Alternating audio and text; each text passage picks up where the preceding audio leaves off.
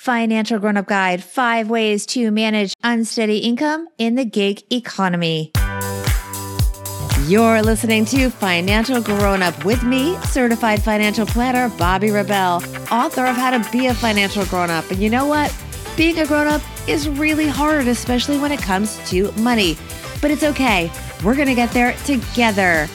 We got this. Hey, friends, welcome to a new Financial Grown Up Guide. We are talking about something that I personally am paying a lot of attention to lately because this is me. After leaving my steady corporate journalism job in 2017, I have had to manage an income that is often unpredictable. For myself and other entrepreneurs and freelancers, there are a lot of reasons this happens. Clients come and go, some pay on time, some don't, and sometimes different income streams are stronger than others. I myself needed some strategies, and I know a lot of you guys do too. So I reached out to Zina Kumok of Conscious Coins. Zina is herself a freelance writer and has been there, done that, and is now sharing some great solutions for all of us. Here is Zina Kumok. Zina Kumok, thank you so much for joining us for this financial grown up guide. Yeah, thanks for having me, Bobbi. Well, I'm so glad you're here because the topic you're going to be talking about, which is ways to manage unsteady income, is something that is becoming so much more common as the gig economy continues to grow. You and I, both participants in it. You're a freelance writer. You're also a financial coach. Your website is Conscious Coins. Before we get into the ways that you are going to help us manage our unsteady income, tell us a little bit about Conscious Coins and your business. Yeah, so I've had a whirlwind of a career. I started out as a newspaper reporter making $28,000 a year, really struggling with my student loans. And I started blogging about it just to keep myself accountable. And it got popular, and I started realizing how passionate I was about it. So I started freelance writing for financial publications, blogs, and other people. Then it just kind of grew into this full time career. So, right now, I'm a full time freelance writer, editor, and then I also do financial coaching for people who are in the same position that I was in a while ago which is a great career, but it definitely has challenges in terms of cash flow. So you brought with you five ways to manage unsteady income. And the first one, I feel like we're going to get some eye rolls, but let's start with it. It has to do with that emergency fund we all talk about. Yeah. So, like you said, everyone knows about the emergency fund, but when you have unsteady income, it is so much more important than when you have a W 2 nine to five job. The emergency fund is what keeps you afloat if you lose 50% of your clients in one month, if there's a recession or something that really affects your industry. The emergency fund is what keeps you steady so you're not losing your house, you're not getting evicted, you're not putting your cat food on a credit card. That emergency fund is what also lets you charge your rates and not lowball people because you're so desperate for income. How do people do that though? Because by definition, when you're starting, usually you're either just starting like, you know, from scratch, or you're coming off a full time job where you may not be in a position that you have that. So what do you do if you don't have that six months? Honestly, I think preparation is key. So what I did was I freelance wrote on the side for about a year before before I quit my full-time job. And I saved most of my freelance writing income for that emergency fund. Now, was I spending a lot of time at work, going home, and basically just working on my laptop? Yes. Was it fun? Would I do it again? No. But that's what gave me the cushion to be able to do that, to quit my job and feel secure. So you got to just work and work really hard for maybe a year, maybe two years, maybe six months, depending on what your rates are and what you do, and build up that emergency fund so that you can quit and you have a safety net what you're saying is take the time before you go full time to some kind of a gig economy job and set that up as much as you can if you have that available to you. Yeah, I mean, obviously all of this is a ideal scenario if it's something where your full-time job is making you miserable or it's making you anxious and sick, you know, maybe you do need to transition out of that faster. But again, just try to have as much of an emergency fund as you can. All right, number 2 I like this one the best. And this is something that I certainly struggle with. So, my second tip is to decide the minimum amount you need to earn per month. Now, to do that, you're going to have to probably look at your budget, but you need to look at what are my bills for the month that I absolutely have to pay. Now, most of us, that's going to be your rent, utilities, health insurance, car insurance, any other transportation expenses, utilities, internet, you know, the bills that you have to pay. Things that you can't defer, like retirement savings or saving for a vacation or buying new clothes or going out to eat. Look at how much money do I absolutely have to make each month so I don't default on anything, so I'm not paying any late fees or, you know, really getting into a bad position financially. Do you have any systems that you use, any apps to track your income as you go through the month or as you look at the next month? Because you might have a receivables situation that you can recommend? Honestly, just for my personal budgeting, I really like using Tiller. It's a spreadsheet based budgeting system. What I like is that I just really like spreadsheets, and it's really helpful to see what I earned this month and then what I earned last month. And it compares the two so I can see, okay, was last month good or bad? Where does that stack up? And then on the professional side, I really like using FreshBooks for all my invoicing, tracking expenses, and tracking my income. And that also helps me see how much I billed versus how much I received, which cash flow for anyone as a freelancer or with unstable income is such a huge issue. And that's also where the emergency fund comes in.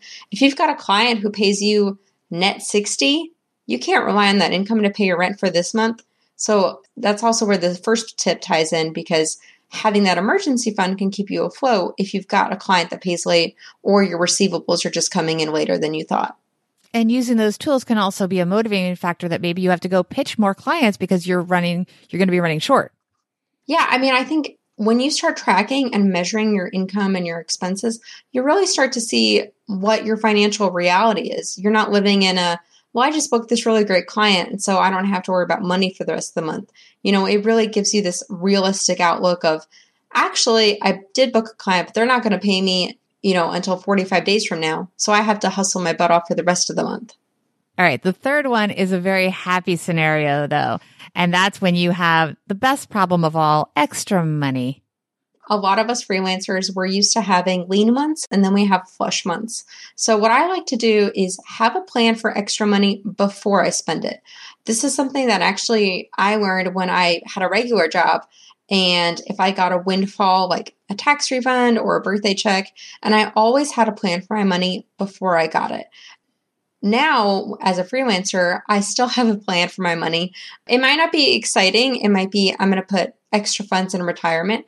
It might be saving for remodeling my kitchen or a vacation. So, whatever your plan is, just have one because it is so tempting to get an extra $100, $1,000, whatever it is. Go spend it on something you didn't actually care that much about in the first place because you're just so excited to have extra money. But if you have a plan for it, then you're it's going to go to your main priority, whatever that is. Number four is really similar to investing in stocks or bonds, whatever it may be, diversification. Yeah, so this is something that I think a lot of freelancers don't think enough about, myself included, and it's having diverse income streams.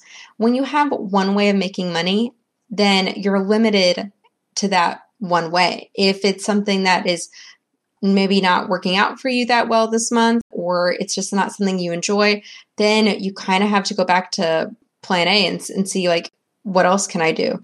But if you have a few different income streams, then you always have a few different ways to make money if one of them isn't working out for some reason.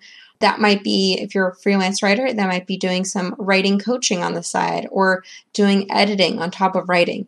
If you're a graphic designer and you like to make logos for businesses, well, maybe you also do, you know, some other graphic design things that maybe aren't your favorite, but they're still a source of income that you can have. And I think you're pointing to also having different kinds of clients so that if there's an economic situation that affects one kind of client, it may not affect other ones. Yeah, I think it's always wise. Um, someone once told me not to have more than 25% of your income coming from one client because if that client goes away, suddenly you're out 25% of your income and you probably needed most of that 25%. The fifth and last tip is sometimes hard psychologically and it has to do with confidence, really, but it's about getting more from the same clients. My final tip is probably the most important, and that is increase your rates on a regular basis. So we all know that there's inflation and your landlord might charge your might increase your rent once a year. If you haven't increased your rates this year, you are losing money every year.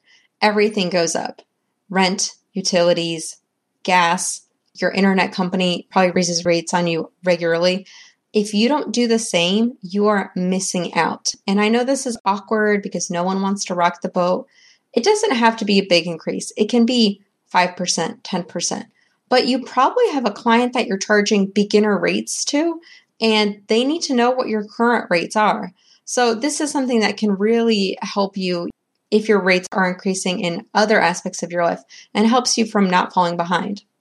What are the best strategies to raise your rates? Do you come out and make a whole business case for it? Do you just tell them this is my annual increase? What's the best way to approach a client, especially if maybe you know that they could push back? I think it always helps to show deliverables, like how many social shares you got on an article you wrote, or how many people bought a product because of a marketing campaign that you helped with. If you can prove your value, it is much easier to ask for more money. If you can show how you made them money, then they are more likely to give you some of that money in turn. And what's your strategy if they do push back? If they say, like, do you allow, do you drop a client that can't, I guess, that can't pay or won't pay the higher rates and then look for other clients or do you keep them on? You know, it's always a struggle, especially if this is someone that you like working with that's easy to work with. Sometimes it does tell you something about them, about how much they actually value you. So I would say it really just depends on how easy they are to work with. If they've added something in the past year that you weren't doing before that you didn't charge extra for, you know, that's something to to mention like, "Hey, I'm doing this now for you and I haven't charged you more, but it is something to keep in mind." You know, it's an awkward conversation to have, but I think this is also where having a community of people around you helps. If there are people around you who do what you do, ask them for help. Ask them how they negotiate with people because they might have some interesting tips on how they work around that solution. Before I let you go, what other tips do you have for people that are working in the gig economy? I think my biggest tip is sort of almost creating your own union or network of freelancers because not only will they give you referrals or let you know when a client of theirs is hiring, but they'll just be there to offer support when you need it because most of us in our day to day lives, our friends are we're still working regular nine to five jobs and they can't really give us advice of, hey, how do I increase my rates? Or what do I do if my client is paying net 45 and I'm used to net 15?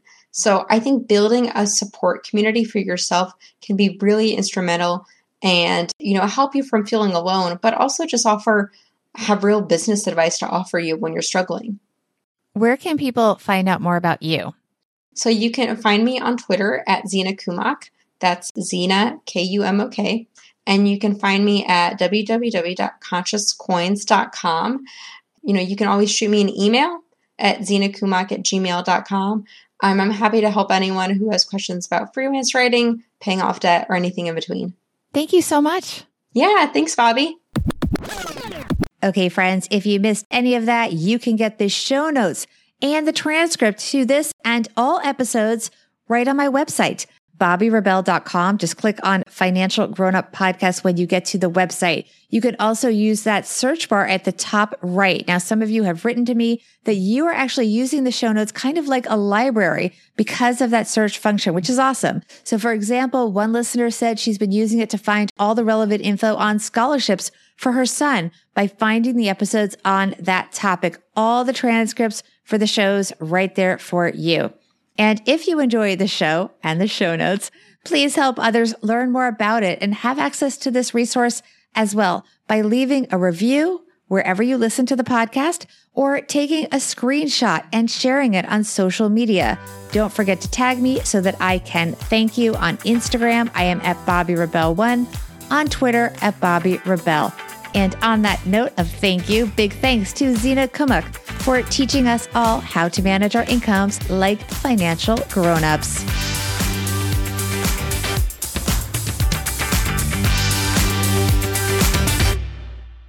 Financial Grown Up with Bobbi Rebell is edited and produced by Steve Stewart and is a BRK Media production.